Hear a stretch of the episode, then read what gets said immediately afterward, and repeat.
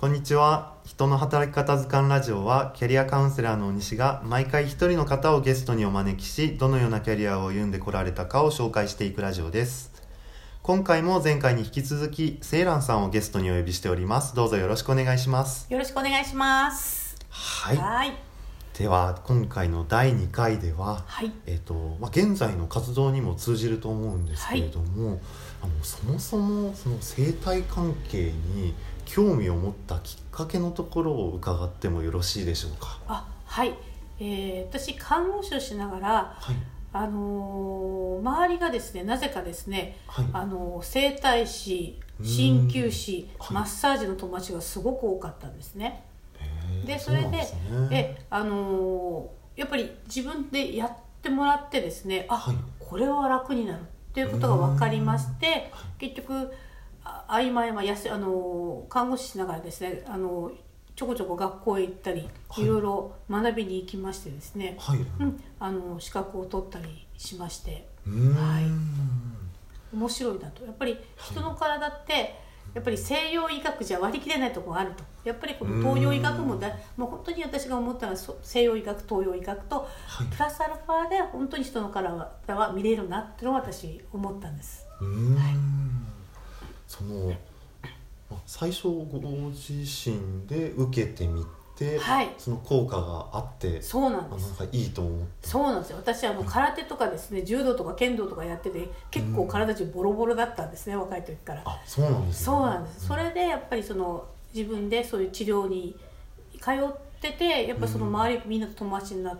て、うん。そしたらやってもらってるうちすごいやっぱり体が整ってきてもう腰痛もないしちょっと膝も悪くしてたんで膝も治ってですあね治ったんですね。治ったんです。だからすごいなと思ってですね。確かにそそれで自分もやっぱり、ね。あのやってよかったんで習いたいってすごい思ったんですね。やっぱり整形だけどだけだとはい。ねあのやっぱり限界があるんです実は。やっぱりうん見てても。なのでやっぱり完璧にまた体ここまで戻したいっていうのがあったんで、うん、やってもらって自分も勉強しようと思いました、はいやる側に回るのはやっぱりその自分がいいと思ったものをそうですね。他の人にも感じてほしいみたいな感情なんですかね、うん、あの自分がやっぱ体験して良かったものだけをあのやっぱり勉強しみんなに伝えるってことをしてます。うーん。どうですか？その救急のあ救急でしたっけ？はいはい。のお仕事でその夜間もお仕事をしながらいくつか他の勉強もするって大変だったんじゃないですか？うん、若かったんですね。だからもう明けで寝ないでそのまんまあの、はい。うん、あの勉強会行ったりとかもうそういう学校行ったりとしてました。だからねもう寝ないでっていうのがやっぱりやってましたね、うん。昔は。はい。その学ぶスタイルといいますかあのヨガとか気候とかそういったものを並行して学んでたんですか？それとも一つやってからまた次みたいな感じなんですか？ねまあ平行ですねほとんど。やりながらやっぱり不思議なもんでこの生態と武道と気候ってみんな一緒なんですよね。私が武道行ってる先生っていうのは必ず生態ができて必ず気候ができるんでうん。まあ一石二鳥ですよね。そうです。武道をな学びつつ生態を学びつつうん。気候もやっちゃうよっていう方が実は昔よくあの秘伝っていうまあ今もあると思うんですけど月刊秘伝っていう雑誌が武道系の雑誌があってそこにはいあのすごいいっぱい載ってるんですよ。でそれを見て私もそこに行ってはい。習いに行ったっていう形です。はい。えそのなんか一緒っていうのはどんなところが一緒なんですか、あのですねはい、難しい動きですよね。人の動きですね。やっぱり人の動きっていうのははい。武道をやってる方って人の動きが分かるんですよ。で大体そのうん。どこが悪いっていうのも分かってくるんですよ。武道をやってると。というちょっとあの古武道的な先生のところにもよく行ってたんでうん。でそうすると必ずまあまあ昔でいう骨継ぎじゃないんですけども、はい。どうやったら体を楽にできるっていうのはその秘伝もちゃんとそのうん。いわゆるですね昔からそうなんですけどはい侍の時代からそうなんですけど本当はみんなほらやっとっていうか、まあ、剣道ですよね。まあ、千葉道場とかあるけどうん。それと他に裏のですね、はい。本当に古武道っていうのがちゃんとあったんですね。うん。それがあまり表に出なかっただけで、はい。うん、あの実はそういうかか、ね、あの相手を倒しながら体を治すっていうというのがあるんです。実は。なんかすごいやっぱり奥が深い深いでですすねね。本当にあの見えないもう見えないもところなんですけどもうん。ちょっとだからその先生と組手をやってるだけで腰治るんですよ。という不思議な先生のところにいたんですけど。施術施術じゃなくて組手で治るんですかそうなんです。というまああのま漫画でですね「陸奥延命流」ってあるんですけどもうん。それみたいな先生が結構ゴロゴロ昔はいらっしゃいました。はい。なるほど。えじゃあ今現在は学び始めてどのぐらいの期間が経つんですか？23からやってますんで、うん。まあもう かれこれうん十年やってましたね。で今もやっぱり興味があるところには、うん。あの行きますねやっぱりね。で沖縄にいた,、はいい、た時もやっぱり古武道の先生がおりましてやうん。っぱりそこにあの弟子入りっていうかしてました。あそうなんですね、はい。武道は武道系ですよねいわゆる、うーん。なんか今僕もお話を伺っていて、ええ。そのなんか武道のイメージがすごい頭の中に浮かんできました。そうですね。あの、うん。まあ、うちの父親が講道館で柔道をやってたんですけどでまたそのなぜかそのうち兄がいるのになぜかうちの父親はその私に剣道と柔道をやれと言って子供の時から叩き込まれましてえお兄ちゃんに教えるよと思いながらですね、はい。その怖い父だったんで文句を言え言えずにやっておりました。その理由みたいなところって聞いたことありますいや怖くて聞けません。ああ今もですか？そうですね。本当怖くて。まあうーんってありますね。はい。その20年ぐらい前からもういずれは看護師ではなくて今の活動であの、まあ、食べていくというか生きていくんだみたいなのは考えていらっしゃったんですかね？そうですね。だから看護婦という看護師というかですね患者さんは好きなんですけどもうん。やっぱりこの仕事は私の仕事じゃないな転職じゃないなっていうふうにずっとやっぱりこう疑問を持ちながら働いてたっていう感じですね。はい。なんかそれってどんな時に強く感じたとかって覚えてたりしますかいやー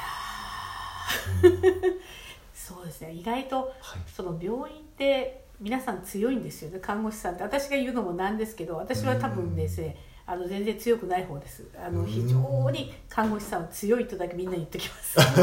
気が強い方が多くてですね、はい。意外と私あのヘナチョコなんでえそうなんですか？耐えられないっていう。やっぱり人に疲れたってありましたね。やっぱり何何よりしやっぱりすごい人に疲れちゃったってああはい今現在は晴れてその活動で独立をされたと。はうん。はい。あののんびりやっております。あの、ちょっと告知とかもしてないのでですね。はい。やっぱりこうな、まあ、口コミで皆さんこう広がって広がってんのかな。うん。まあこれから広げようという形ですけども、はい。うん、のんびりやっていこうと思ってます、うん。はい。あいざその独立するぞってその決心するのタイミングっていろいろ迷ったり悩んだりすると思うんですけれどもいやタイミングですね。もう迷わないですね。あ迷わなかったんですか？もう自分はこれをすると。いやうん。最初にもう宣言しておくんですね。そうすると周りがそういうもんだとなるわけで、うーん。やっぱりあの自分がやりたいことを宣言するってことすごい大事だと思います。それはどなたかの教えなんですか？うーん。いやもう自分の中であのそういうもんだともう自分に誓ったみたいなイメージですかね。すね。あのもう宣言してこう自分はこれをすると。それをもう天に向かって、まあ、宣言するというでも言うんですかね。とうん。いう形だと思います。はい。ああじゃあ本当にその勢いとか思い切りが大事なんですね。そうですね。何かをしてないときっと何かを手に入らないって絶対あると思います。うーん。やっぱり体にスペースを作っておかないと、はい。新しいものが入ってこないと思いますね。はいそうですよね。何でもかんでも詰め込めばいいってもんでもないですもんね。手放すってことがすごい大事だと思うんですよね。うん。私の中で言えば心情は手放すということと執着しないってことが私のちょっと心情でやっております。なんか手放す時のコツみたいなものってありますか？それはねやっぱりタイミングが来るんですよ。うん。あもうここは終わりっていうタイミングがあります。あじゃあ自分で決めるものでもないんですね。そうですね、まあ、ななぜかそういうタイミングって見え目に見えて出てくるんですよ。うん。ん、そのタイミングをちゃんとああのなんていうかな外さないってことがすごい人生で大事だと思います。うん。タイミングを見計らった上で自分でここだと。そうですね。うん。い。なるほどと思いますけどでもなかなかそれが難しいですよねそうですね。サラリーマンとかされてるとね、特に男性なんかはね、家を養わなきゃいけないって絶対あると思うんで、うんやっぱこれがある意味私がそのまあ女であるってことで、ある意味わがままが言えるのかなっていうふうには思ってます。うーんそうか男性の方は実際に相談に受けられる方とかも見ていて男性の方は難しいなっていうイメージですか、うん、そうですね。やっぱり男性チームはね、じゃあこの仕事辞めてどうすんだろうってありますもんね。うーん。ね、嫁と子供を食わせなきゃいけないんだからってやっぱり思うので、はい、無理は言いません私は。確かに、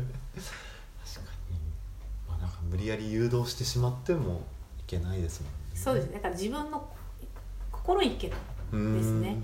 と私もまあアドバイスはそれしかないですね。うーんうんいやでもなんかすごいあまさにその通りだなって僕も最近感じますね。ではではなんかはいそんなところでまたまた第2回目のお時間が近づいてきてしまいましたのでこちらで終了としたいと思います。はい。はい。では今回のゲストもセイランさんにお越しいただきました。どうもありがとうございました。ありがとうございます。すいません